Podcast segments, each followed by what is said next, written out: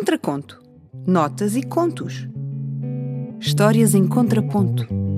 Conceito, música e edição: Bruno Santos. Locução: Eva Barros. Produção: Catarina Sobral.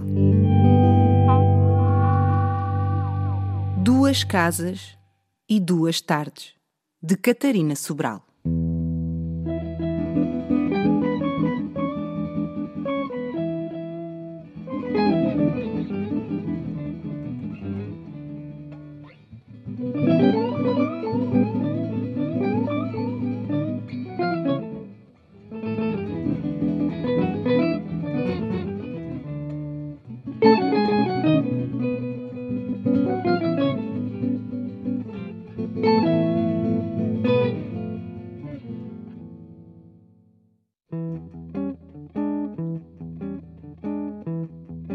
O dia em que ficámos sem casa foi muito divertido.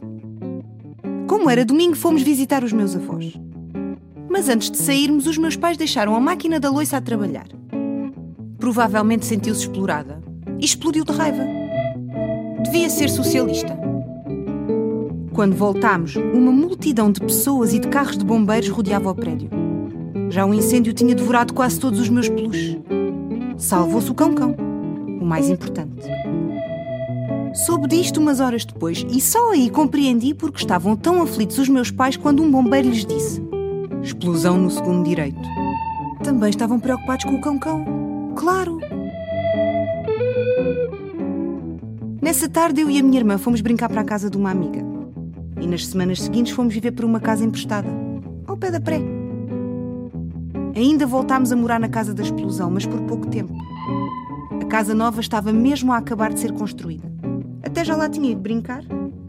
Estendemos um tapete na sala para não nos sujarmos com o pó das obras e passamos lá à tarde. Senti-me vagamente culpada por estarmos a trair a outra casa e por termos passado por ela de forma tão. incendiária. Lembro-me de pensar que podíamos tê-la deixado sem más memórias. Hoje acho o contrário. Assim, sempre tem uma história para contar.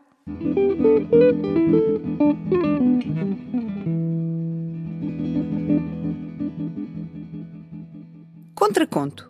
Notas e contos. Histórias em contraponto. Conceito, música e edição: Bruno Santos.